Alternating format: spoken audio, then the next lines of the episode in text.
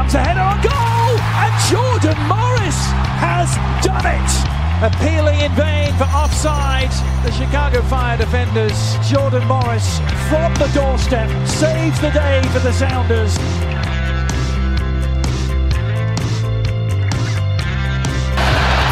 Cleared. A foot race the other way. Look who's running hard after defensively. Wayne Rooney. The net is empty. Big collision by the captain. That is unbelievable effort. Rooney putting one up. Acosta. Header. Goal. Hat trick. Acosta.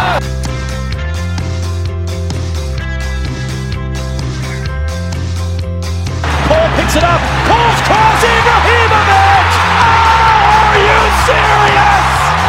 It doesn't get much better than this, folks.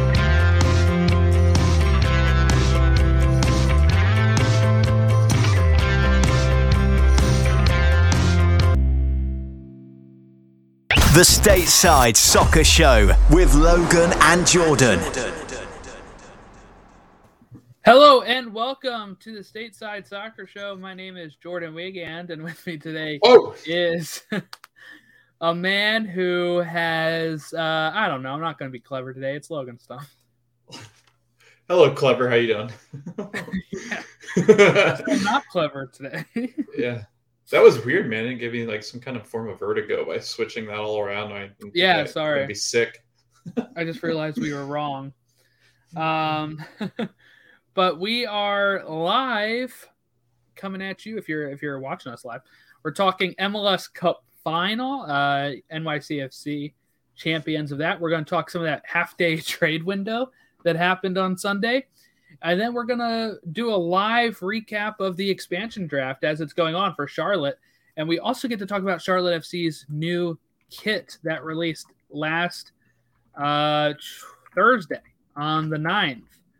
Um, but before we get there, uh, I guess let's go ahead and focus on the big day of Saturday MLS Cup. Had like a 1.14 million Yeah. viewers. Pretty good. Um, for ABC, uh, we also had the torture that was the basketball game going very long on it. Uh, I was over at my friend's house watching it, and we would flip from that channel to FS2 where they were playing the um, the Arab Cup for Qatar, um, and we watched like five or six minutes of game time hmm came back and it had lost not even half of a second of clock on the basketball game. I was like, what is going on? Uh, but, you know, it is what it is. I know a lot of people are really riled up about it. I don't know what else you could do in this situation.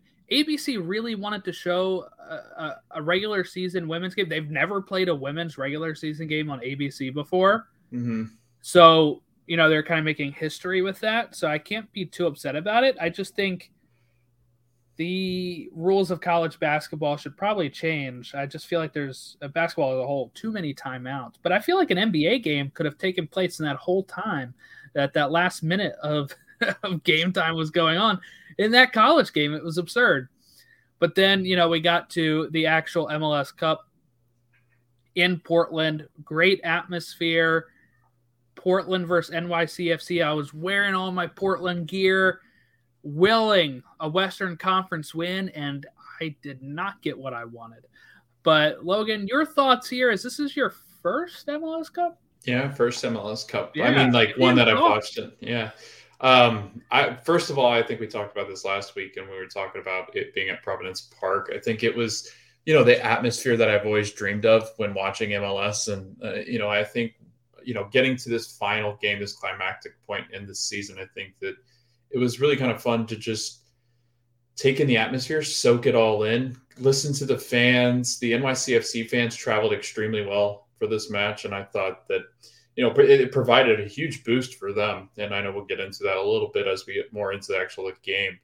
But as far as atmosphere, it's everything I wanted. It was kind of that dreary, cold uh, December day where you're just uh, you're you're lucky you're not sitting there because I know how that feels as a fan. It can be, um, it, it, can be a little bit more than you want. Uh, in, you know, in that kind of excitement, I've never been in that kind of atmosphere where my team's been in like a sports final. So I'm assuming you get over that pretty quickly. But I, I mean, it just seemed like the perfect day. Uh, I was ready to kind of cozy up and watch the game and, and uh, take in everything that I could that uh, you know I wanted to remember for years to come as my first MLS Cup final to watch, and it was everything that I hoped it would be. The game was uh, fantastic.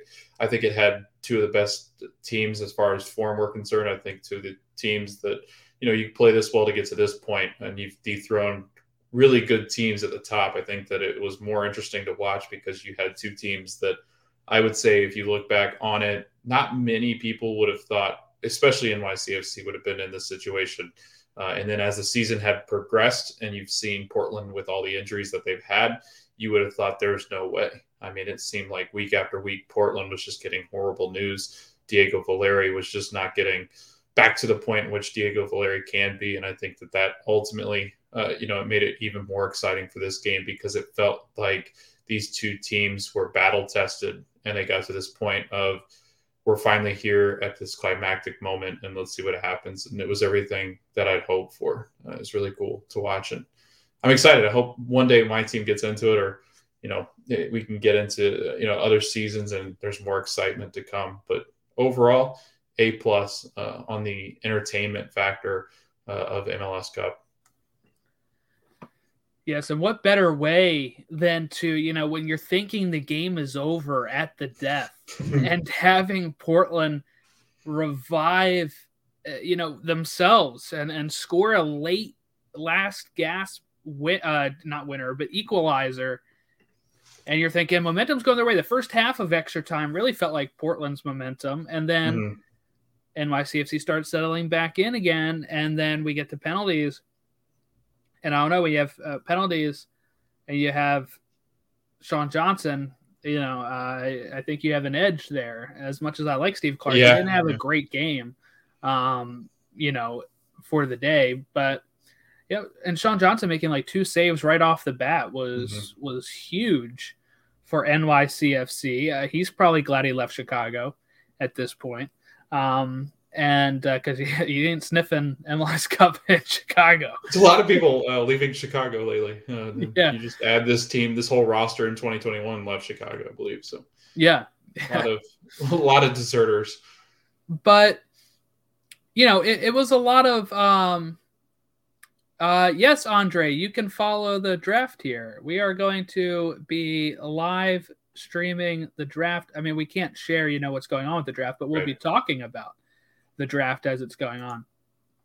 Um, but yes, it is. Uh, you know, uh, right now we're just talking MLS Cup until we get to uh, seven o'clock for the draft.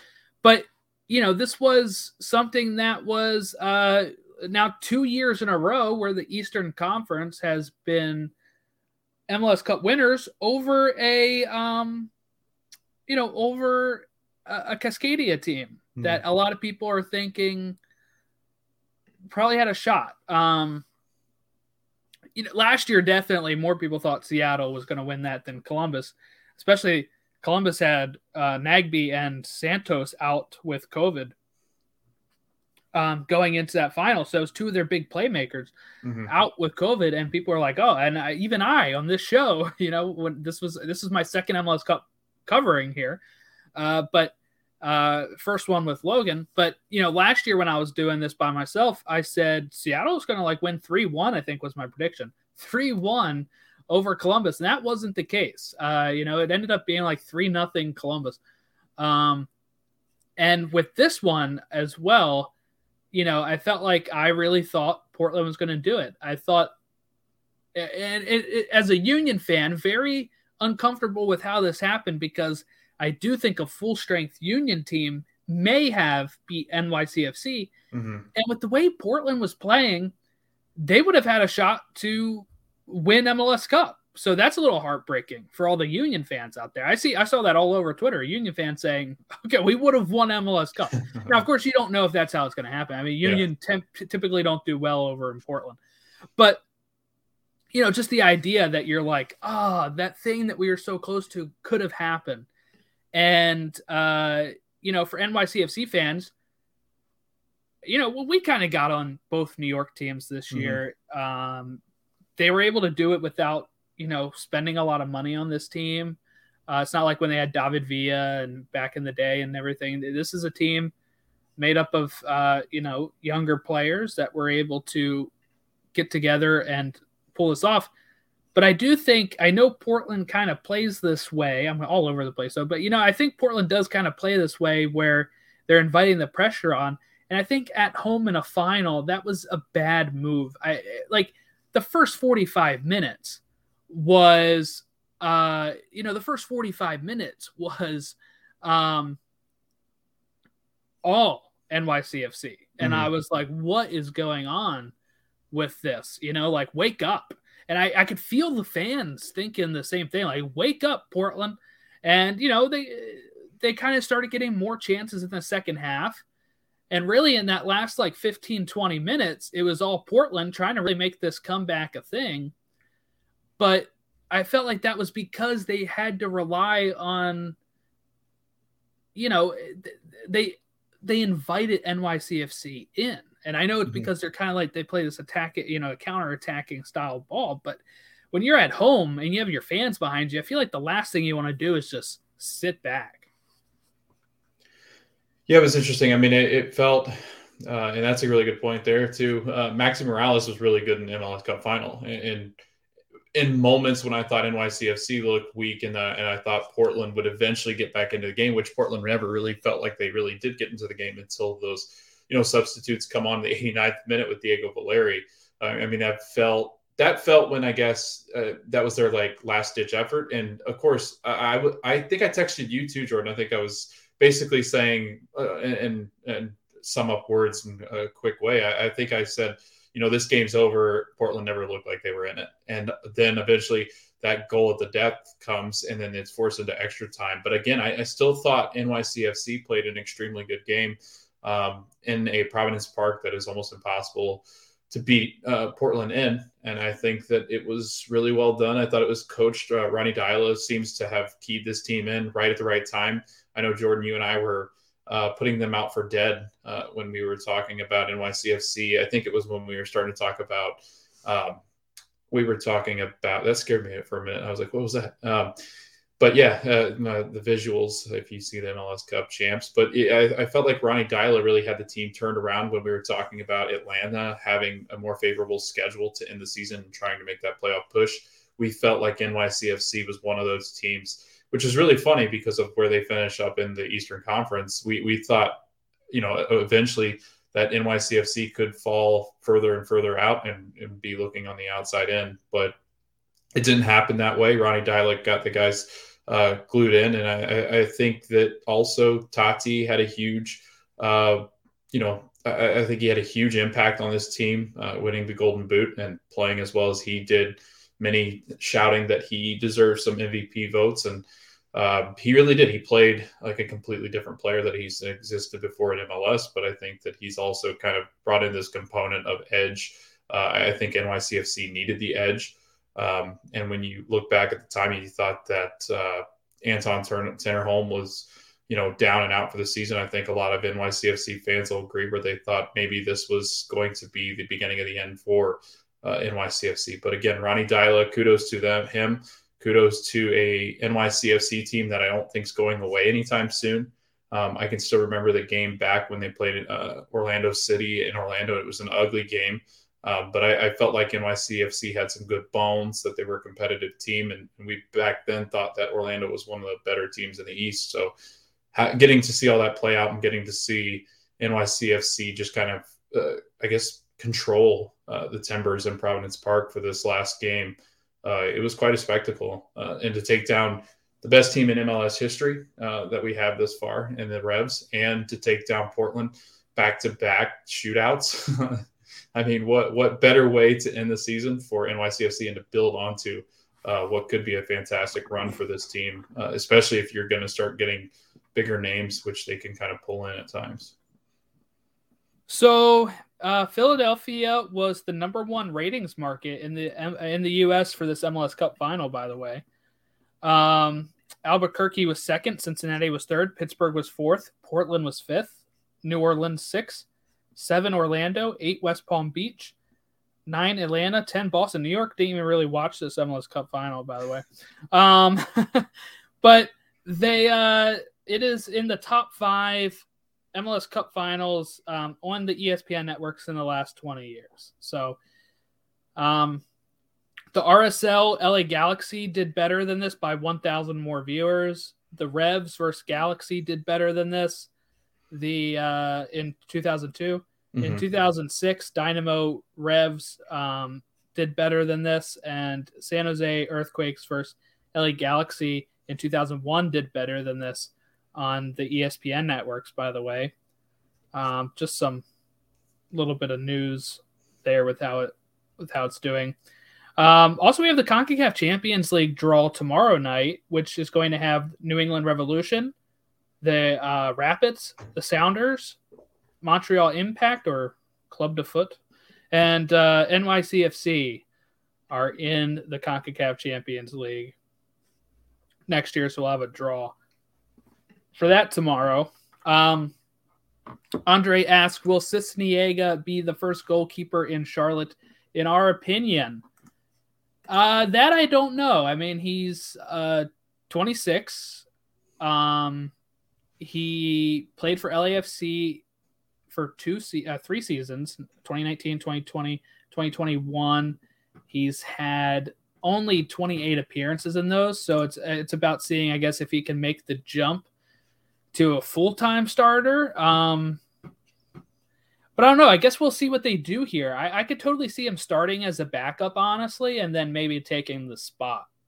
That's what I would think. I think they might go get like a, a more veteran goalkeeper at first, and then um, maybe from there they would have him take over at some point? I don't know. It's a good question. It, it all depends on how Charlotte wants to build this, and that'll be mm-hmm. what's very interesting for this expansion draft uh, that we're going to be seeing here in like 14 minutes. Is seeing you know they have a chance for five players. Are they actually going to take five players? Are they going to take one and then flip them and trade them to somebody else? We've seen Austin do that. We've seen other teams do that. Um, so it will be interesting to see exactly what happens with how they do this expansion draft. Uh, what I want to also talk about real quick before we, uh, one, it was for me, it's not a foul, right? That that goal for Portland, mm. I didn't see it as much of a foul. I know some people were talking about it's a foul that was missed, but I think, you know, what I've seen from other refs and stuff on Twitter is saying that uh, because who was it? Chanot uh, didn't jump up as well. Like sometimes those refs will say you have to um, at least show that you want the ball in order yeah. to get that call. If you're just going to stand there and get bulldozed, they think that it's not as worthy of a call. And uh, I'm, I'm, glad they didn't call it because it, it, just added. So I really wanted to go extra time. I, you know, I, I, was having too much fun. I didn't want it to end there. You know, I wanted to keep on mm-hmm. going.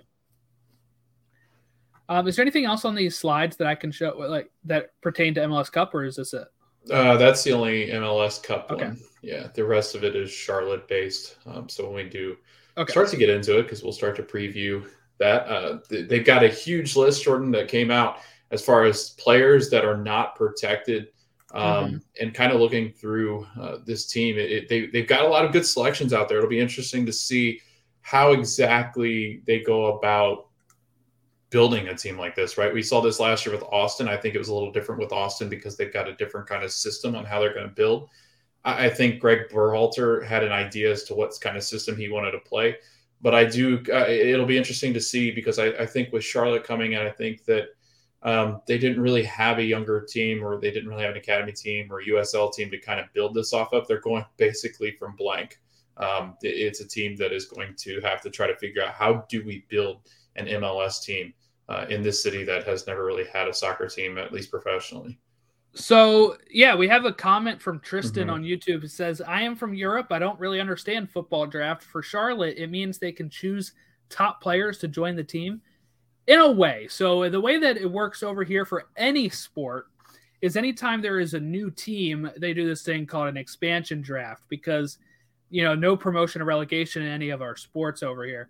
So they do this thing called an expansion draft where the team comes in and all the other teams have to choose a list of players that they want to protect, mm-hmm. meaning that Charlotte would not be able to pick them. So if the team really values them, they have to put them as one of the 12 players they're protecting. In this case, then, Charlotte is able to pick from any of the players that are unprotected and have to, they'll be able to choose five. Um, five. Uh, that's it. And then they'll right. build their team through either free agency, trades, or through regular European style of just making signings mm-hmm. or transfers that they'll make. Um, so that's how they'll build their team. It's just a a weird quirk with uh, how American sports work. You know, like uh, in, in, the uh, hockey league, we just had the Seattle Kraken enter the league, and they went through the same thing. Uh, but they were able to pick way more players, I think. Mm-hmm. Yeah. So right now, if you're looking at the roster, uh, Charlotte did make a couple of moves. Um, that we really hadn't talked about just because Charlotte's kind of, I mean, we've been talking MLS Cup, we've been talking um, the teams that have been in and around MLS Cup, but we've not really focused too much on Charlotte. Um, and I know, you know, it's interesting when you go into this, you've got guys that are kind of like the the the bones of a project right now, and that's uh, and that's where they've started. They've got Pablo um, uh, Sisniega, who they got from LAFC, who we just talked about as a goalkeeper.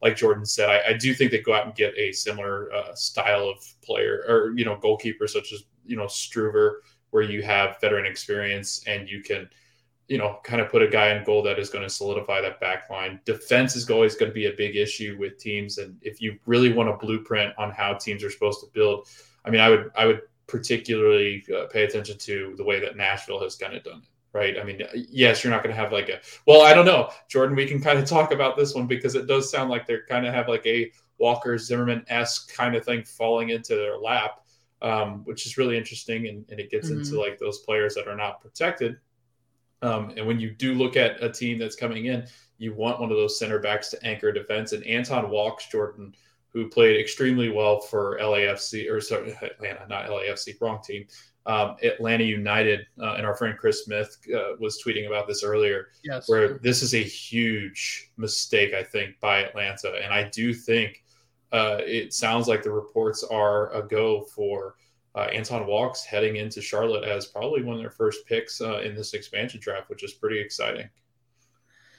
Yeah, so you know, Tristan also asked, protected players, does it mean they already have a contract for next year? Not necessarily, I guess. Um, well, I mean, the way that it works here is that they actually sign a contract mm-hmm. with MLS, and then you know, if they'll be able to move kind of within MLS. Uh, so uh, and we'll probably have to go through this again in another year or two, or ne- next year, I guess, for for St. Louis. And then it sounds like in quarter one from Don Garber's halftime speech um, with Taylor Twellman, quarter one of next year, they're going to make the LA uh, Las Vegas announcement. So mm-hmm. the next probably two years, we're probably going to have expansion drafts. So hopefully, um, you know, we kind of get used to. We had one last year for Austin. So uh, and he, uh, you know, Tristan also says, "Thank you very much for the answer. You're welcome." So, um, yes, if they get Walkes, uh, that's um, good deal. I could also see them getting him and flipping him, honestly, mm-hmm. with a trade. I mean, yeah. why wouldn't they want to keep him? But maybe they think somebody out there values him more, yeah. and they will be able to flip him and get something more than they, you know, that than they originally anticipated. Yeah, that's the interesting thing. I mean, that's one thing we didn't really talk about, which is a lot. A lot uh, you know, a lot of teams will do that. Um, Austin, not so much. I don't think from what I remember from last year, but I mean, there's some really good names on here. Uh, Diego Rubio was on here as a name that I saw. That was interesting. I mean, I could see Charlotte going after him, maybe flipping him for a pretty penny. But you, you've got those kind of guys on here. Kevin Molino is available from Columbus. Uh, was hurt, didn't really get into the fold as much with Columbus like they thought and, and you know this was one of those players that was ultimately an up and coming player that was just taking over the ranks of MLS, had been around for a while, but finally I mean, burst onto the scenes as one of the top players in this league. Uh, he's on the list as far as availability. Uh, there is an interesting one. Diego Rossi is on the list. I don't think that it would be smart at all to go after him and try to flip him because I just don't think there's any way that he stays in MLS uh, as time goes on. Um, but again, there, there's so many interesting names on here. Um, and sorry that we're kind of just randomly going through them, but it, there's just there's a lot of good selections here. Um, but what I would also say is yeah. once uh, once a team has a player yes. picked, that team is out of contention, meaning they can't pick any more players from that team. So you can't like raid the best team and yeah. pick their five right. five players, you know. So it, it is a strategic thing of what they'll have to pick. Yeah. Um, Stuart Findlay's another name from Philadelphia that I think you know that that was somebody that was rumored to be uh, of interest to Charlotte. There's uh, no Jordan, way. Jordan shaking no his way. head, no way. There's um, better players available. Cory Burke's on there though. Are you worried about Cory Burke being on there at all? No, none of them can score. So no, I'm not worried. Jordan's like, I've seen these guys play. I'm not concerned at all. They go through um, a hot streak, all three of them, and then they'll yeah. never see a goal again. Right. My favorite one is when teams don't protect players, thinking that they're going to be absolutely safe because there's no way in heck that a team would want them, and they get them anyway. It's like, okay, well, we'll just take that from you. Um, but yeah, right now, I mean, we're, we're about five minutes until they start kind of kicking off the draft, and I think it call there they'll be usually within like a, a boardroom or like a war room, uh, and how they'll do it is like they, they have somebody they call in, they you know put them on the clock just like any other draft. They put them on the clock, they go through, they uh, supposedly, uh, over the last 48 hours, because the list was due, um, they've gone through and kind of have called players and reached out to agents to just make sure that if they do pick a player, a player is interested in going. Because the, mm-hmm. the worst thing you would want to do is draft somebody on a contract that year or somebody that's off a contract. You get them and they go, yeah, no thanks. um, of course, you don't know. I mean, you never know with these kind of things. Expansion teams can. It's a. It, it's exciting for a fan base, Jordan, but I feel like it's a very nerve wracking thing for a fan base because I think you look at around at the success, right? You look around at the success of Atlanta, um, and their fan base was phenomenal, much like they think that this Charlotte team might be because of the tickets that they've sold so far. Yeah, they sold a lot of tickets, it, but they right. also have that stupid PSL thing. right. Uh, yeah. Yeah. We'll get into that uh, a little later, but I mean, it, it it'll be interesting just because you look at that, you look at Nashville and the blueprint for success that they've built. They've become one of the best teams in the East. But then you look at the flip opposite. You look at an Austin team that that struggled mightily in their first year and probably got progressively worse as time went on. You look at Cincinnati, who's had a hard time getting out of anything um, besides a wooden spoon. So you you do you you kind of have those you know anxious feelings as a team coming in, the 28th team coming into MLS I feel like you got to have some nerves too, though. Like I feel like the nerves are definitely real um, because you now are trying to go through established players and trying to find established players to build a team that you know they might not be there when the team gets good, but at least now they're starting to build this team. Um, and if you look at guys that they've gotten, you've got Christian Fuchs who played for Leicester City, uh, who won a Premier League title with Leicester City back in the day. Um, and was in as captain Leicester City and was captain of Austria's national team. Uh, a really good player, left back, but he's 35 years old. So when this team does get good, if it takes two or three years, you know, he's 36, 37, 38 maybe, uh, and you're looking at an aging left back. Um, it, it, it, it's fun. Um, it's exciting. I can't wait to see kind of where Charlotte's headed. And I think you can kind of see where this team's kind of trying to build through. Um, and if you look back at the past, uh, their head coach that's currently coming in, uh, and we'll take over day one. Um, and probably as soon as tomorrow, getting to decide, you know, decide on some free agents. Miguel Angel Ramirez coming in from, he's been in uh, Brazil, uh, their first division, uh, coaching there. And I know that I think he was in, I want to say Ecuador for a little bit, uh, coaching as well. And uh, he's had some success. And where he's been, he's taken that a, a, team to a championship level team, and now he's coming over here to try to build the Charlotte team into something. Um, but he's always played a four-three-three, so it'll be interesting to see does he play more that possession style, or is he going to try to attack? Is he going to try to get more attack involved uh, as time goes on? Um, but again, I guess we'll see here in a couple minutes as to see where they're headed uh, and where their where their brains are at, because I think everybody's been kind of speculating for some time now. And I, I was just went back and looked at, you know, the results for 2019s with Nashville and mm-hmm. Inter Miami. And I would say you know, what Nashville picked was Abu Danladi. They picked Zarek Valentin, Jalil Anibaba, Brandon Vazquez, Jimmy Medranda. And Inter Miami picked, you know, Ben Sweat, Alvas Powell, Lee Nguyen, uh, mm-hmm. Luis Argudo, Br- Bryan Meredith.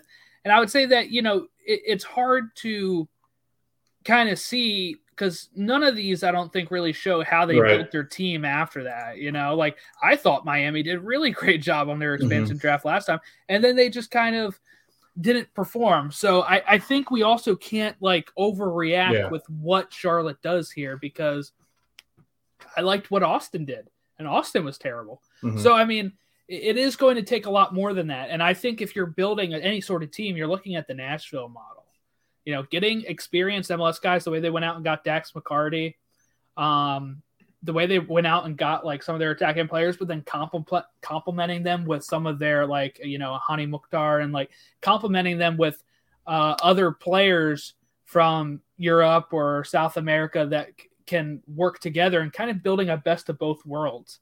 Mm. I think is the best way to do it, and then also just hoping that you have a good a good coach and and everything that's going to help get you over the line because you know Cincinnati is already on what their third GM, their 3rd mm-hmm. coach, so or fourth coach. I don't even know anymore. Right. But they just got Pat Noonan from uh, Philadelphia as an assistant, uh, who was a Philadelphia assistant. Uh, before it starts, it is about to start here. It says starting soon. Uh, let's talk this kit, by the way. Hmm. Yeah. The Charlotte Carolina kit. I saw some people say we don't need another blue like this, but this is different blue. This is different than NYCFC blue. It's Carolina blue. It's Carolina blue, and of right. course they were going to have a Carolina kit for in, in, Carolina. I mean, and they're owned by the Panther team. Like it just felt like this is perfect, and I really mm-hmm. like it. You know, yeah. people say it looks exactly like Arsenal's, and it's the same template, I guess, but there's something about that style of kit I really like. You know, the white sleeves with the different color body and the way it works with that light blue and uh, you know they already have a shirt sponsor. It's beautiful. I absolutely dig Carolina blue. Uh, I was never a Carolina fan. Grew up in South Carolina. I didn't like North Carolina uh, just because they owned us for so long. Uh, but I, I, love the blue. It's always one that I thought was so. Uh, it, it is so North Carolinian. I mean, it, it embodies everything. The crest is the Queen City um, which is perfect because of the Queen City and, and its nickname for the city. Um, it, it's a beautiful, uh, Jordan. I don't know if you've ever been to Charlotte. Charlotte is a beautiful city. We actually thought about moving there before I started getting the teaching jobs that I did. But uh, Charlotte's a beautiful area. It's got a, a young, vibrant culture to it. I think that they will sell tickets. I think they won't have a hard time at all selling tickets, from what I understand. Um, if that is all true, that they've said you know thirty thousand tickets have already been sold. Um, but it, it is it, it's an exciting stadium. Bank of America Stadium was recently renovated. It's it's going to be more updated uh, than Gillette uh, with New England uh, because of all the the things that they've done. They've built some nice club level seats. They've uh, really infused some some money into this team, and and that's the other thing, Jordan, that that a lot of people I, I think outside of the league need to know. Um, David A. Tepper is their owner, and he is a billionaire. Uh, yeah, that's right, billion, not million. Uh, so again, I think that there's going to be infusion of money into this club. Um, and sorry if there's any Charlotte uh, or North Carolina uh, fans out there that are Panther fans. Uh, but it might be time to start building something else that's successful rather than what they've been doing on the other side when they play football. Um, so it, it, it is. It's interesting to see what they do. It's uh, the one thing I will say about the owners. It's owned by a sports entertainment company. Uh, that is what they focus on. Uh, the soccer expertise is going to fall more into like their player director, um, which is Zoran uh, and he has worked in the past with the players uh, in age. He's been an agent for 15 years uh, prior, so he knows the landscape. He knows how to negotiate. So I do think that they have an established core of guys, and I do think that Miguel, listening to his press conference, he's very people friendly. He's people oriented He's friendly. I think the players will like him. I think they'll gravitate towards him. Um, but again, it, everything is kind of coming together as we're seeing it now. Now it's about fielding, fielding a team. And Jordan, I think that we're, we're close to figuring out at least some kind of direction that Charlotte's going to take. Yeah, right now this live stream is actually, I guess, being presented on their on their TV on Yeah. channel nine or something. Yeah. That's pretty cool. And they, they have fans in the stadium. Yes, it's a oh yeah, it's a party, dude. That's it what is they- awesome. I will say uh, that's one thing that Charlotte, that listening to their press conferences, listening to their player personnel and their uh, all of their core staff members, I will say they always end like their press conference or talk about this being like a party. So I do. I think that they like this idea of let's make this a party. Let's make this fun. They're yeah, loud, we, man. we got another comment here from Tristan asking if sh- you know Chicago. I think they do. It's not really Chicago that owns Lugano. I think it's like their owner that does. Mhm. Um, does Charlotte have a team in Europe as well? No, not to my knowledge. They own a NFL football team Yeah. called the Carolina Panthers. Right now, Um, they're talking about Vinicius Mello, um, who I think looks very impressive. Um, mhm. so I think that'll be interesting. Signed from Brazil, um, 22 years old. I think it was part of that initiative, Jordan, where they the league has now made it an initiative to try to get some young guys in, and, and I think that it's helped. It'll help grow the game, especially. Yeah. Um, and uh, and then they're showing Sisniega as well now too. So we'll see uh, what they think about it. I guess after that. But um, let's go ahead. You had a slide here as well for uh, their coach, right? Right. And then uh, that's it. Okay. So what we'll do for the draft, we'll we'll keep that up maybe. Yeah, that works. Yeah. Yeah, so right now, no draft going on. They're just kind of going over their players that they've acquired um, and are kind of building up this roster. Uh, young guys, Jordan, uh, they've got a nice mix of younger and, and veteran players. But there's one of their players coming in. And now their coach is talking. yeah, as we sit here and wait here uh, for it to kick off. I guess we don't really know what time it's going to start. I know some some people have been clowning Charlotte in the comments here, saying that they don't have enough people showing up for this. Look, th- th- this will be your hardcore fans showing up for an expansion draft. You're not Yeah. getting you're not getting everybody for an expansion draft. I'll tell you that much. Yeah. Are there any good players with no team at the moment? Darwin Quintero, uh, Clement Diallo. oh, I see what he means. Yeah, yeah. I mean, obviously, I, I think that most of the way that they're going to probably fill out this roster is not through anything like this. I, I think when free agency opens up, you'll you'll have some good opportunities for Charlotte to pick up um, pick up some players. Um, and of course, some of these players may not be interested in going there though either. Right. So I, we'll we'll see how it goes, I guess. But Yeah, just as a heads up, um, I mean, they are still talking about just kind of the how the, what the coach wants and being able to put an attacking style team out there is what he's always talked about. And you know, being able to defend, but mostly relying on defenders that can also join the attack and get out there uh, and create a high tempo uh, attack, which is which is perfect for and, and suitable for MLS. But uh, one thing I did want to mention before we get into them drafting players, there are teams tonight that can't be selected from because they were involved with the 2020 expansion draft uh, with Austin, and, and those teams include the Galaxy, Nashville, New York Red Bulls, uh, Orlando City SC, and San Jose. So none of those teams can have players picked off tonight.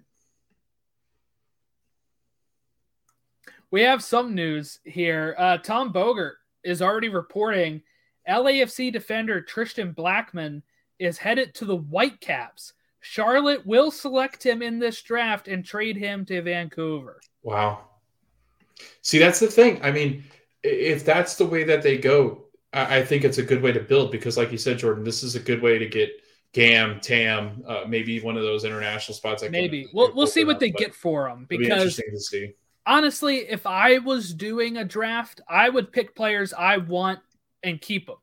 Yeah. Um, you know, we kind of saw this. Matthew Doyle points out we kind of saw this with Kamal Miller last year, where Austin Mm. picked them. People loved that pick for them, and then they flipped them. yep. Um, and that could have probably helped them. You know, and Matt, you know, Matthew Doyle saying, why not draft a young, proven domestic center back or fullback and keep them instead of doing these flips? But maybe they already have their eye on other people that they need that GAM or TAM for, like you said. Yeah, it. I, again tonight, like you said, Jordan, it could be all about the players that they that they don't that that they don't have on their team that they've made moves to to progress their team forward and plunge. Because tonight, Jordan, I think what you do is maybe call some other teams, um, and I, I think say, hey, what exactly is it that we are? You know, what are you looking for? What can you take? What is it going to be um, that you're going to need in order for us to flip some of these players? Sorry, my phone was buzzing because I guess Jordan Magic Kingdom caught fire tonight. Did it really? Yeah, the castle. Anyway, sorry, uh, my wife's texting me. She works at Disney, so um, sorry, I got distracted. I was like reading what, but yeah, I, I, think it'll be interesting, Jordan, to see what kind of moves can be made tonight to progress this team. And I, I think what do you go after youth in this too? I mean, do you find players that maybe some of these teams aren't using or, or not exposed to maybe some of the levels that you would want as far as drafting a player, but as time would go on and progressively get you know they would get better as players because they are younger players that might be an interesting pick. I know Pool Six brothers and uh, one of the one of the selective uh, or one of the groups that can be selected. He's in one of the groups. So I, I don't really know the best way to build this. We've yeah. seen so many different ways that happen. I, I would say I would rather take the experienced players that are kind of cast off mm-hmm. in this.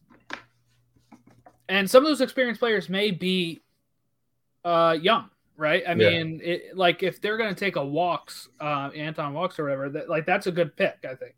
Um, but if they're going to go, you know, you know, I just probably wouldn't. I I hope they pick some players. I hope this is their only trade, is what I'm saying. I, I don't want them to pick like out of their five, like three players and and trade them. Mm-hmm because this is expansion draft is your opportunity to pick players to play for you.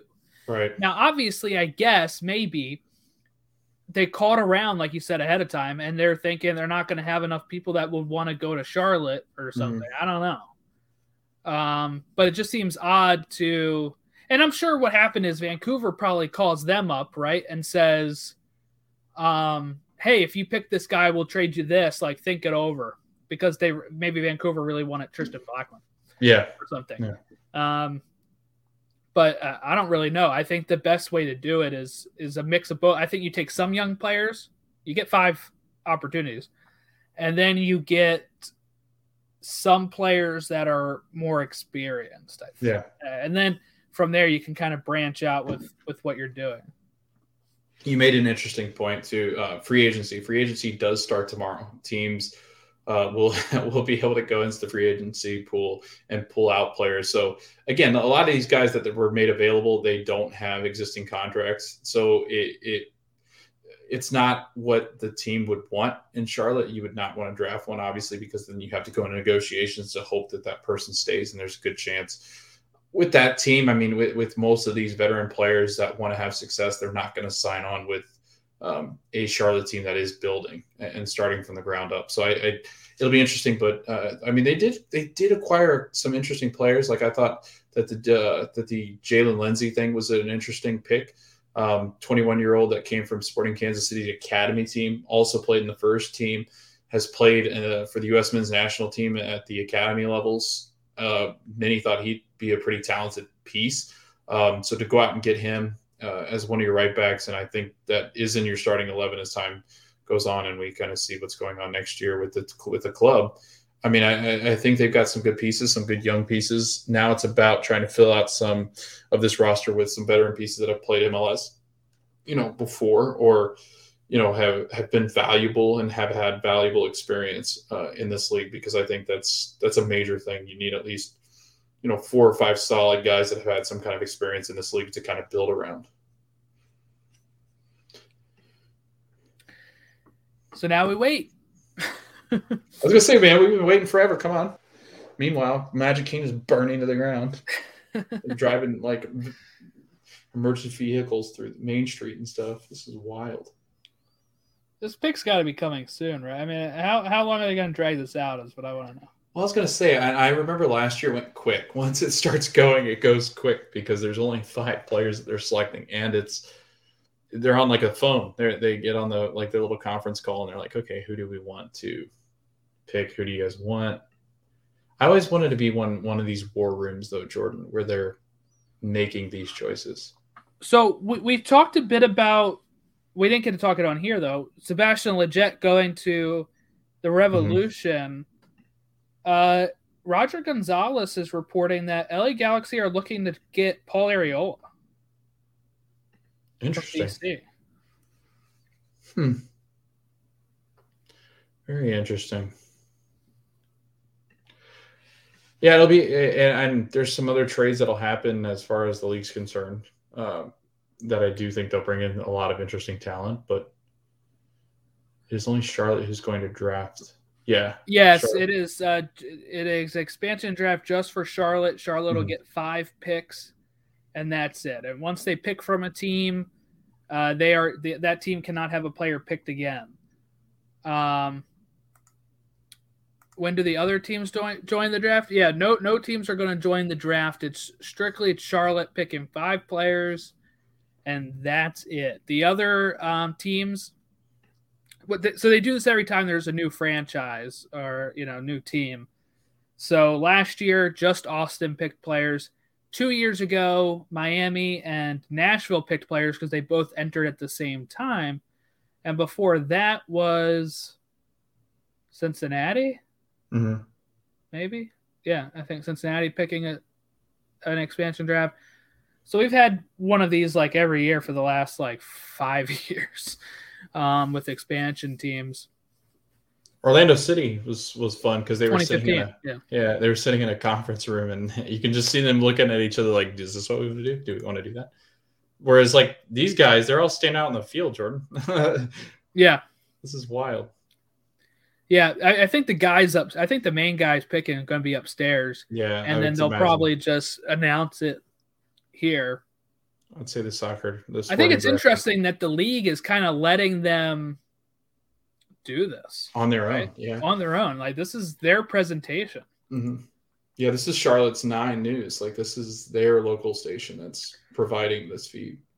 From Tristan, yes, it does mean that the draft Charlotte will build the team around. Yes. Um, hopefully that's the idea. The idea is that they will take these five players and build something. They might trade one of these players after the draft to Mhm. another team for something we call TAM and GAM, which is trade, uh, like, uh, which is uh, allocation money. It's so they can sign better players from overseas. Uh, they could be dr- they could be bench players, honestly. Um, I think most of the time they, sh- if I was picking, I'd be picking players I want to start all the time. But they might pick, they might pick like a uh, like a young player that maybe is going to take on more of a bench role. But they might think that in three years, you know, he's going to be an all star or something. Could be a way that they do it as well. So when we get the name of who they're picking, we'll, we'll go over the information and you know if they are a if they are a, a good pick, what their age is, stuff like that. Yeah, I'll pull it up on uh, FB Ref, but there there was a good list that Tom Bogert And Bogert's great. He covers the league, MLS that is, uh, and he came up with a list. So Jordan, I'll just kind of like read out his list of players that are available tonight that could see their way to Charlotte or at least get uh, combined in some kind of trade scenario. But Diego Rubio, Allan Cruz, uh, Roman Metzner, uh, Larrys Mabiala, Erik Godoy, Emerson Hyndman, uh, Victor Wanyama, Andy Polo, Tristan Blackmon, who we've talked about uh, extensively because of that rumor now, Josh Williams, Kemar Lawrence, Stuart Bentley, Cory Burke, Jesus Bueno, uh, Robert Thorkelsson, Eric Lopez, and Adubale Sissoko. So those are names that Bogert had kind of pissed at, picked out uh, of the list um, that he found of interest uh, for teams that could, or so for that Charlotte that could go after them, or that Charlotte could pluck off and then flip around for some kind of return from another team, which would be interesting. But I mean, I out of that list, I mean, I like Mabiala uh, because I thought he played extremely well for the Timbers this year, and, and uh, I think you know he's a little bit older, but I do think that he has uh, you know, kind of lived up to that that age and, and kind of like a fine wine has played well for Portland um, as a defender. But I, I, think that's an interesting one. I saw one Jordan that I think it was uh, Yama and who was it? Uh, who's the uh, Matuidi? Wanyama Matuidi in the midfield. I was like, that it would be a very aged uh, midfield to kind of throw out there as former players that were World Cup greats and be yeah. interesting move. Yeah, Tristan says thanks for your comments. Yes, you're welcome. You know, anytime we can explain this type of stuff to get either more people invested or more people to understand, you know, it's definitely something um, that uh, that we look forward to. Um, so again, just waiting. I don't know. Oh, here they they've picked somebody. By the way, it mm. not been on. They tweeted it out. I have not seen this on the stream I yet. see it now on the stream. McKinze Gaines, nine appearances and scored one goal in his first MLS season. Jordan, he's a forward. Twenty-three. Yeah, there we go. I forgot Caitlin Carr is doing this tonight. I think. Yeah, so he scored one one goal in his first MLS season, nine appearances. Um, you know, so there's your answer, Tristan. Kind of more of a backup role. I, I, if this is who they're going for to be their main striker, Charlotte's in trouble. So I'm, I'm assuming that this will be somebody more of a, of a backup role for them, or you know, hoping that he'll, you know, kind of come into his zone and and be able to, um, develop. Uh, his goal is great. They're showing it like five times here. a lot of people think it's a good one, but I mean, it it just depends. I mean, these younger guys, you just don't know. He's played with Bundesliga U19 and Bundesliga 2, Bundesliga, or like their third league called Liga. He's played with Wolfsburg's U19. He's played with Hannover 96 uh, in Bundesliga 2. Had seven goals with Wolfsburg's U19 team. But yeah, Kaylee Carr's out there, man. Look at him. Stud. Yeah, and they're picking they're picking from um that was Austin, if we didn't say that. I'm yeah. not sure if we said that or not. But that's that's from Austin FC. Uh I don't know. I don't think it's a great move. Maybe no, they, I don't know if they flip them. I, I yeah. doubt they do. I, I doubt right. anybody was really clamoring for McKinze Gaines that much, but one goal in nine games. I guess you could say you didn't get a fair shake or whatever, but that I don't know. That to me, that's not a person I pick in the uh, in the draft here. He's almost twenty four. Anton Walkes. Is it? Wow.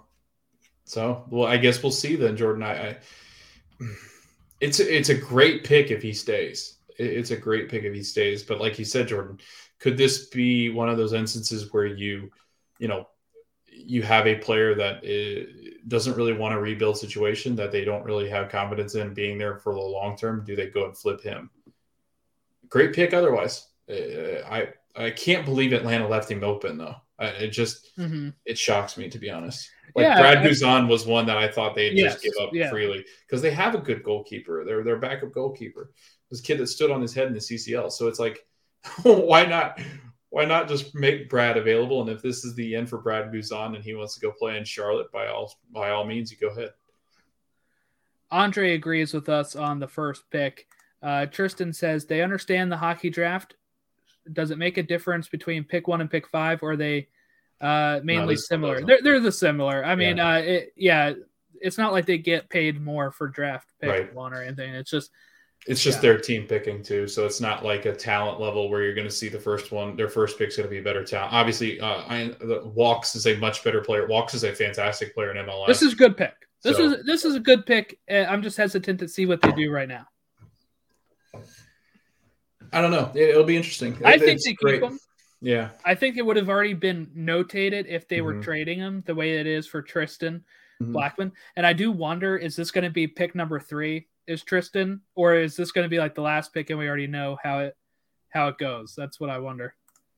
Yeah, but yeah, if you look at Anton Walkes, uh, he's great passing out of the back, and, and I know it sounds weird for a center back, but he, he's great passing out of the back, uh, gets the attack started, which is a lot what Walker Zimmerman does. He's so good at, at flipping the, the the side of the pitch um, when he is playing in that defensive back role. He comes up and just kind of plays that midway point, um, middle of the pitch, but uh, passes well, defends extremely well. Um, uh, like you said, Jordan, I, I really like this pick, and when they said that this was the pick that was going to be made and that you know he was made available by Atlanta. Um, I know a lot of people on Twitter and the Twitterverse were saying how good of a pick that this was going to be. Okay, Joseph Mora from Mora. from DC United. So let's look up Joseph's numbers from last year, so that way we can get a better feel as to how he played. So he's Costa Rican. Joseph is currently 28, almost going on to 29. DC United, he's played 97 games for yeah. them. Hasn't uh, defender, left footed. Um, kind of looking at his looking at his stats. Like if you're looking at like a, a comparison, um, I'm on FB Ref to, to kind of look up this uh, 84th percentile in tackles, a 92nd percentile in pressure. Um, really good at clearing the ball, uh, pretty decent interceptions. So it looks like a pretty good pick. I mean, uh, from the stats that I kind of see on here, I haven't, I didn't really follow him with DC United, although it looks like he's more of like that bench player, bench role, because in 2021 he's had six, 26 match appearances and 16 starts but he does look like he gets involved with the attack quite a bit. So again, that's kind of what they wanted um, when they were talking to uh, Miguel is that they wanted to have a guy that was going to join the attack. It's interesting. Jason Anderson, who was on our show previewing mm-hmm. DC United in the preseason, says that DC is going to get 50K in general allocation money for this for a player that they were parting ways with anyway. He was one of the options they had declined mm. originally. So I'm not sure so this might be one of those players that's it's why you pick him ends up uh, deciding uh, he doesn't want to play. Although well, I guess no, I mean I think yeah. he'll play. I just yeah. think that you know they probably could have signed him as a free. It, I guess he'd have to go through the re-entry draft. Yeah, know, there, there's a few different drafts for people that don't know. Uh, that, that we can do all of them if you want. Um, but yeah, definitely, definitely. Uh, so it got two more picks. One of them we know is most likely Tristan Blackmon, right? That's what we've heard. I hope it's this one, so that way there's some suspense for pick number pick number five. I don't want it to be like we already know what pick number five is going to be. You know, I rather kind yeah, of yeah, no, it's like here. I was gonna say make it make this one Tristan Blackmon. Got to build some suspense. Did they go in a commercial? Um, it appears so. We'll be right back. Oh my goodness. Just how long do you have, Jordan? Just get it done with. yeah. You know, they know I have another podcast after this, right? Are you on at eight on the other one? I think so. Yeah. Yeah, so we're kind of wondering. This has been fun though. I'm glad that people have kind of found the the live stream. So we yeah, this has been good. To talk to.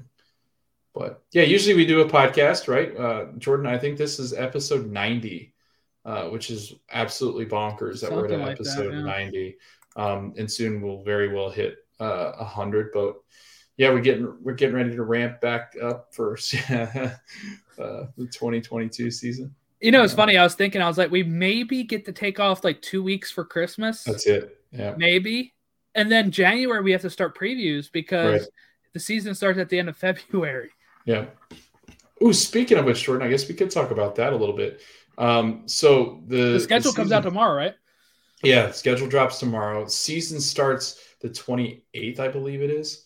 Um, and Charlotte's home game, the inaugural home game, is Saturday, March 5th at 8 p.m. against the LA Galaxy. Um, and, and the broadcast schedule is coming soon. They so. open up the first day of the season, right? Uh, um, I think they open up on the 28th in DC. Yes. Yeah. Yeah, you know what? Somebody just left a comment in uh, the live stream for the expansion draft that says Cincy is going to finish last again, and we all know it, which is funny. No matter how bad this draft is for Charlotte, I guess you have that, right? You're probably well, we don't know. I mean, we have Pat Noonan and um, Chris Albright taking over in Cincy, so it could be it could be better. All right, so three picks in, Jordan, um, and we're now looking. And we're on a commercial break. Vancouver just tweeted a video, Jordan, of their sporting director on the phone. Oh, so this has got to be pick number four, right? Yeah, I think that they've given them the okay to kind of go, okay, all right, let's uh, let's do it. That's a funny. If there was an MLS Woj, we'd already known the picks hours ago. we kind of did with Bogert, though. We did, he's yeah. kind Bogert is uh, the- he's the Woj, man. He is the Woj, the Bogue, the Bogue bomb, baby. I guess that's what you know. Is that is that what we're calling Bogert? We should we should try to have him on next year. If we can introduce him to his new name, the Bogue bomb. it sounds like a bug bomb. That's fine. Let it happen. Just let it happen. Uh, what happened to the stream here? Oh, we're back. We're back. We're live. There we. Man, there's some passionate fans, and I know it's cold in Charlotte, so it's it'll be interesting. But It's always cold in Charlotte. Is that the new? It's always sunny, I think so. Yeah, I think so. even though it's not always cold in Charlotte. Yeah. It was funny. David Goss and them were asking how much, um, how much gam that uh, Charlotte was throwing towards extra time for borrowing Calen Carr.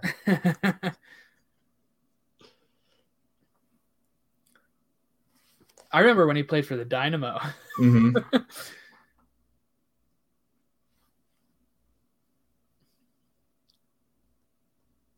now I now I understand. You know, like when my dad would always say that all the time. You know, like, I remember them Mhm. as a player. And now I'd say that all the time because I'm like, man, I'm old. You Yeah, know, I'm getting you old old. now. Yep.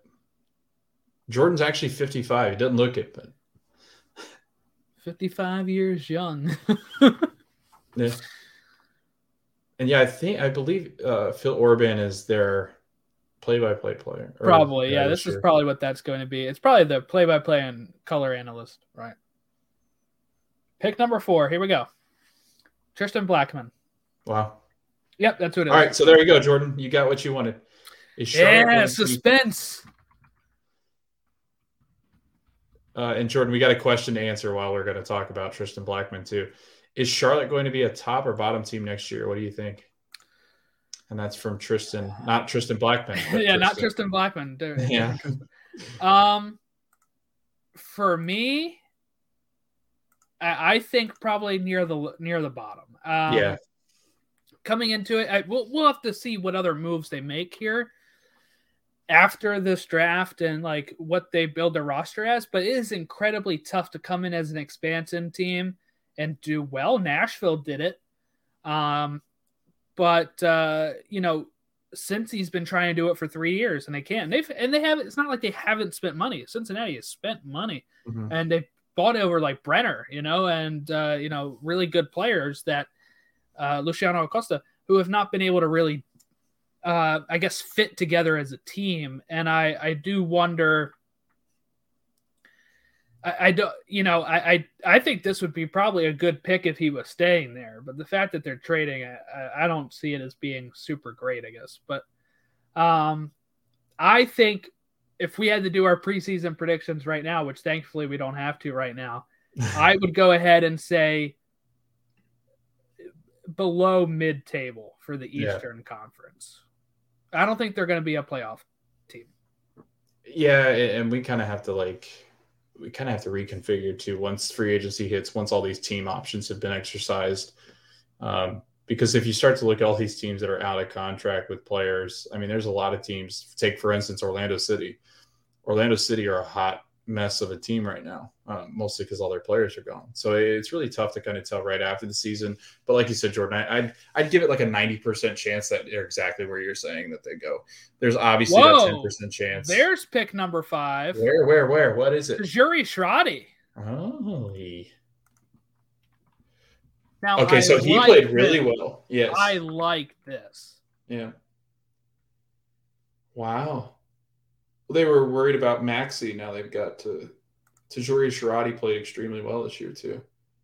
Uh, I would say in the middle of that season when they were kind of doing that daunting thing of just kind of circling the drain a little bit, he was actually one of the more impressive pieces. Because I know there was a time uh, in an instance where we really uh, he was capitalizing on just really not good play from NYCFC. I mean, really becoming that player that kept them afloat and why they made that run to win MLS Cup. Three playoff appearances in 2021. I love that. I I love those three, those last three. Uh, well, I mean, I, I love Walkes. I love the Tristan Blackmon because he's just so versatile that he can play all sorts of different positions at back line. So it gives you a lot of versatility back there as just Walkes. And then you throw in a player like this. Very fair. Yeah, I like that. Yeah. What's Twitter saying? Anything? Is who? What is Twitter saying? Oh, sources say that he will be traded to LAFC for 400k GAM. Well, then I don't like it. I don't like that. I mean, I mean, I get, you're getting money, but again, there must be something out there that is enticing to them. They did go out and get inter- two international spots, but this has nothing to do with their international spots. I don't think so. It'll well, okay. All right. Well, I guess we'll see what they do with it, but yeah, I don't. I don't know. Everybody was liking that pick too, Jordan. Everybody was liking that pick. Yeah, I I really liked it, and then Bogert went out and actually that was Chris Smith that broke that. Yeah. Wow, our buddy Chris.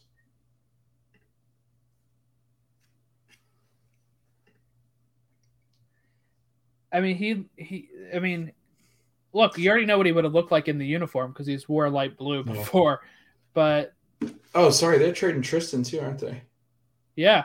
So they're trading two of those pieces. So they're keeping I liked Gaines, Walkes, and Mora, and I don't think that's great. No, no. I mean, Anton Walkes is a great one. I just hope they keep him. Like, a, if they trade him, then this is all for now. I mean, this is basically you just ran through and try to get some money, right? And then you, then you, then I think you watch what they do with that money. So you take that and go, okay, what are they going to do in free agency with that? Because now, you know, now they've only got what two, three players, sorry, three players that they're going to add to that roster. So now they got to kind of fill it out through free agency. But I really did like that pick. Yeah, I did. I, I really liked it too, but now now I've, I'm sour on it. Wow. Now LAFC got a good player, uh, which they need to start rebuilding as well. But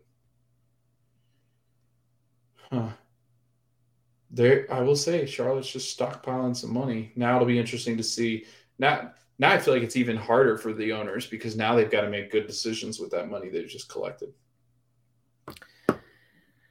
Yeah, I, I'm kind of speechless because, and we said at the beginning not to overreact with how they because they could build this team multitude of ways, but if I'm a Charlotte fan, I want to see them build players that are going to be here. When you see, oh, Tristan Blackmon, Tajouri Shradi, you're like, okay, those mm-hmm. are good pieces, but now you just know they're being traded.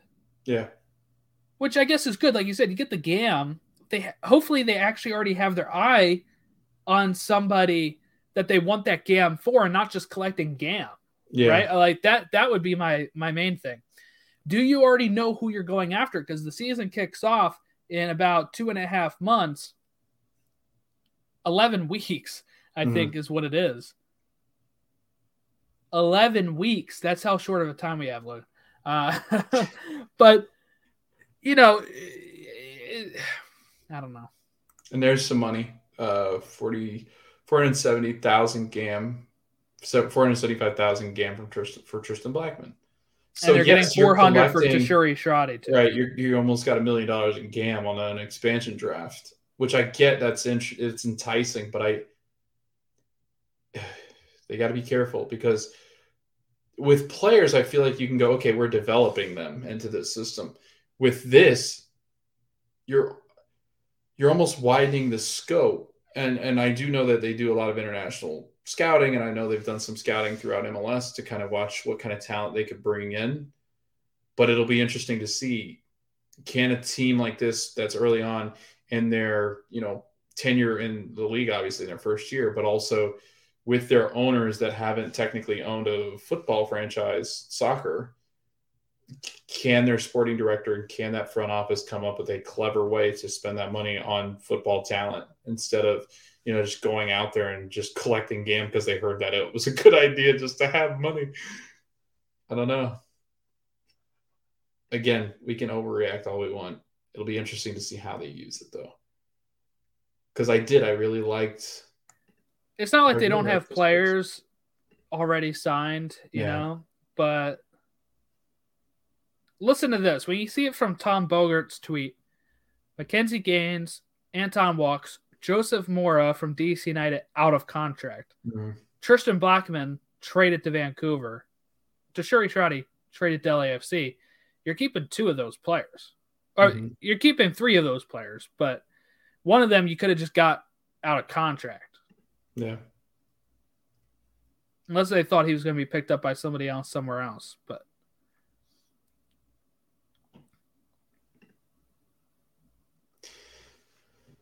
Yeah, I don't know. Eh, They got to go get a goalkeeper because I'm not sure Sisniega's uh, starting goalkeeper. You know what? I hope they keep Walkes. I really do, but I'd be kind of concerned if I was a fan. now, you know, this is why I, I felt like you. Yeah, and Bogert's confirming the trade to LAFC. Um, and again, Doyle doesn't understand why they would have ta- uh, traded Tajouri Shradi. He really liked the pick beforehand. It- yeah, it for me, it's um, Union fans. We had nothing to worry about with with Stuart Findlay. Yeah. Hell, they probably would have traded him back to him. Look at Vancouver already has the Tristan Blackmon uh, kit. Do they really? yeah. I just retweeted it. I need to see this. Oh yeah, they already got it edited and everything. That's great.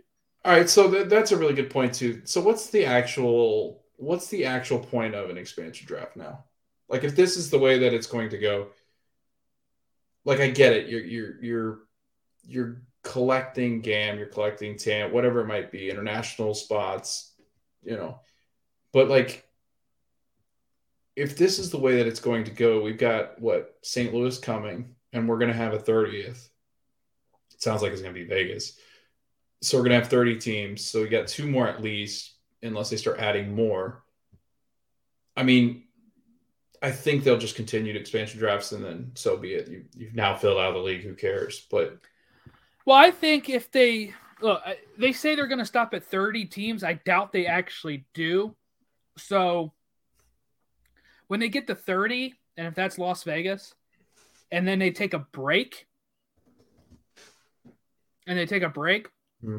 um, maybe when they restart, there'd be no expansion draft. I, I think maybe you, would have it see out the rest of the way, and then and then see how it goes. Uh, Andre says maybe the picked players refuse to go on Charlotte. The thing with that is apparently they were calling around beforehand, knowing who would want to go to Charlotte and who wouldn't. So the way I think that this happens is, um, let's say for Tajouri Shradi, that they get a call beforehand saying, "Hey, if you pick Tajouri Shradi, like the other team, who was it, LAFC, LAFC Yeah. see that Tajouri Shradi's on the unprotected list, and they reach out to Charlotte and say, "Hey, how much gam do we have to give you for you to pick Tajouri Shradi and trade him over to us?" yeah, That's the way I see this stuff kind of going Mm. because I think that way makes sense. And I, I doubt Charlotte calls up Tajouri Shradi and says, "Hey, do you want to come with us?" No, uh, well, we're going to pick you anyway and trade you. Like, um, I think it is very clearly the other teams are reaching out to Charlotte and saying, "Hey, we want this guy. What does it take to get him to?" And you know what? For the other yeah. teams, for the other teams, this is great business. I like Mhm. LAFC picking up to Tajouri Shradi as much as I love that know, Tristan Blackmon moved too. I love that Tristan Blackmon moved too for Vancouver, who needs more solid uh uh background players. depth. Yeah. Um, I like it for those teams, and it's smart for them to call up Charlotte and say, "Hey, we'll trade you some of these Garber bucks for um for this player if you pick him love for that. us." Hmm. I mean, it's it's it's good business if Charlotte spends it correctly. It's almost a million dollars in allocation money. So if you spend it correctly, congratulations, you've kind of figured out what you need for the league. But if you go in and just spoil it on something, it's really going to make. I mean, because Tajouri Shradi and uh, Tristan Blackmon are starting players for that team. So so now now you've traded two starting players for what could be a project role if you go out and get a player that's got no experience in MLS, right? And people always go, "Oh, well, MLS." And if anybody's joining that hasn't watched MLS, and like, "Okay, so how hard is MLS?" I don't understand. Maybe this is my first year because I'm watching Charlotte. How hard is it to just get accustomed to MLS? It doesn't seem that hard. It's changed tremendously, and you've got guys like Gonzalo Higuain um, coming over. You've got guys like Zlatan and them and saying that they came over thinking that it was going to be a cakewalk, and it was nothing like they thought it was going to be. It, it was a much harder league than they thought it was going to be, and much more competitive. Um, because now you've got younger guys who are fighting and scrapping for spots on the U.S. men's national team, on the Canadian national team, and all of the surrounding Central American teams uh, and the South American teams. So you've got these guys scrapping for spots, and now they're starting to make moves from MLS to Europe. Um, Tajon Buchanan, for instance, Cole Bassett eventually, Daryl Dike eventually. Like I think you, you've got that happening. Brenden Aaronson, uh, Mark McKenzie had done it in the past. So this league is no cakewalk, but like you need experienced MLS players. But Jordan, they they lack, they severely lack MLS experience right now. So Chris Smith is saying um, a lot of people wondering why Charlotte let a good forward go here, but remember they bought up a lot of international roster slots on Sunday. They've made that money back, give or take, on these two trades, and he assumes that they would have big plans for those slots and their DP slots. So if that's the case, then yeah, this works out great. But you know, that's the thing. We can only judge on what's happened so far, and I guess we'll see how it goes. Uh, Charlotte might also be looking. Christian Pulisic is also a loan option. Just wait tweet that. I'm gonna tweet No. that. that make us look really stupid. His brother was for pickings too. They could have they could have had the pair. Yeah, I don't think it's his brother. Is it? I thought it was his cousin. It's his cousin, I think. I think you're right. He'd be really young for his brother. Although Brendan, well, no, Brendan's Christian's a lot younger though than we think he is. He's only like 22, right? Because people always think Christian's old, but he's not that old. He is Christian's 25. 23. 23. Really? See, I just did it again. Yeah, so he's young. Yeah. All right. Well, I guess that about wraps us up, right? Um, anything else we wanted to talk about with Charlotte or No. Congratulations, NYCFC. It was fun covering you all season. Um, I never in a million years would have thought that you'd have been the one holding the cups, but I'm I'm glad you did. I, I think they deserved it. And now Pep Guardiola, I think's got his eyes set on it for 2025 or well, he, he'd come over here and not win it, but you know, um, he wins supporters too. it, it would be yeah, it'd be like the Champions League would or be. something. yeah. But I do want to say uh, the good thing about NYCFC winning is hopefully it puts pressure on Red Bull, um, and, and maybe helps the the New York teams start to actually put some more money in there, get a stadium for NYCFC, make Red Bulls do something, and hopefully make New York City more aware of Mhm. what they have here. But um, you know they have a winner now. Uh, New York loves winners, um, except for the Mets. Um, so uh, I guess we will wrap it up here. So if you want to give us a follow, you can reach us on Twitter at Stateside Show, Instagram at Stateside Show, Facebook.com slash Stateside Show, or email us stateside show at gmail.com. And we'll catch y'all next time. Thanks for hanging out with us, and we'll see you later. Jordan, they call him Mint City, but this draft was far from mint. Did you have that planned, or did you have No, to wait for the draft the to actually? Okay. Yeah, I, I, I couldn't have. Yeah. Tomorrow throwing his body in. It's going to fall for Ibrahimovic. Oh, come on! Come on! Thank you for listening to Stoppage Time Soccer Show. We hope that you continue to listen to our show as we recap the U.S. men's national team, Americans abroad, MLS, USL. This is Stateside Soccer Show presented by Stop Stoppage Time Soccer Show. Have a good one.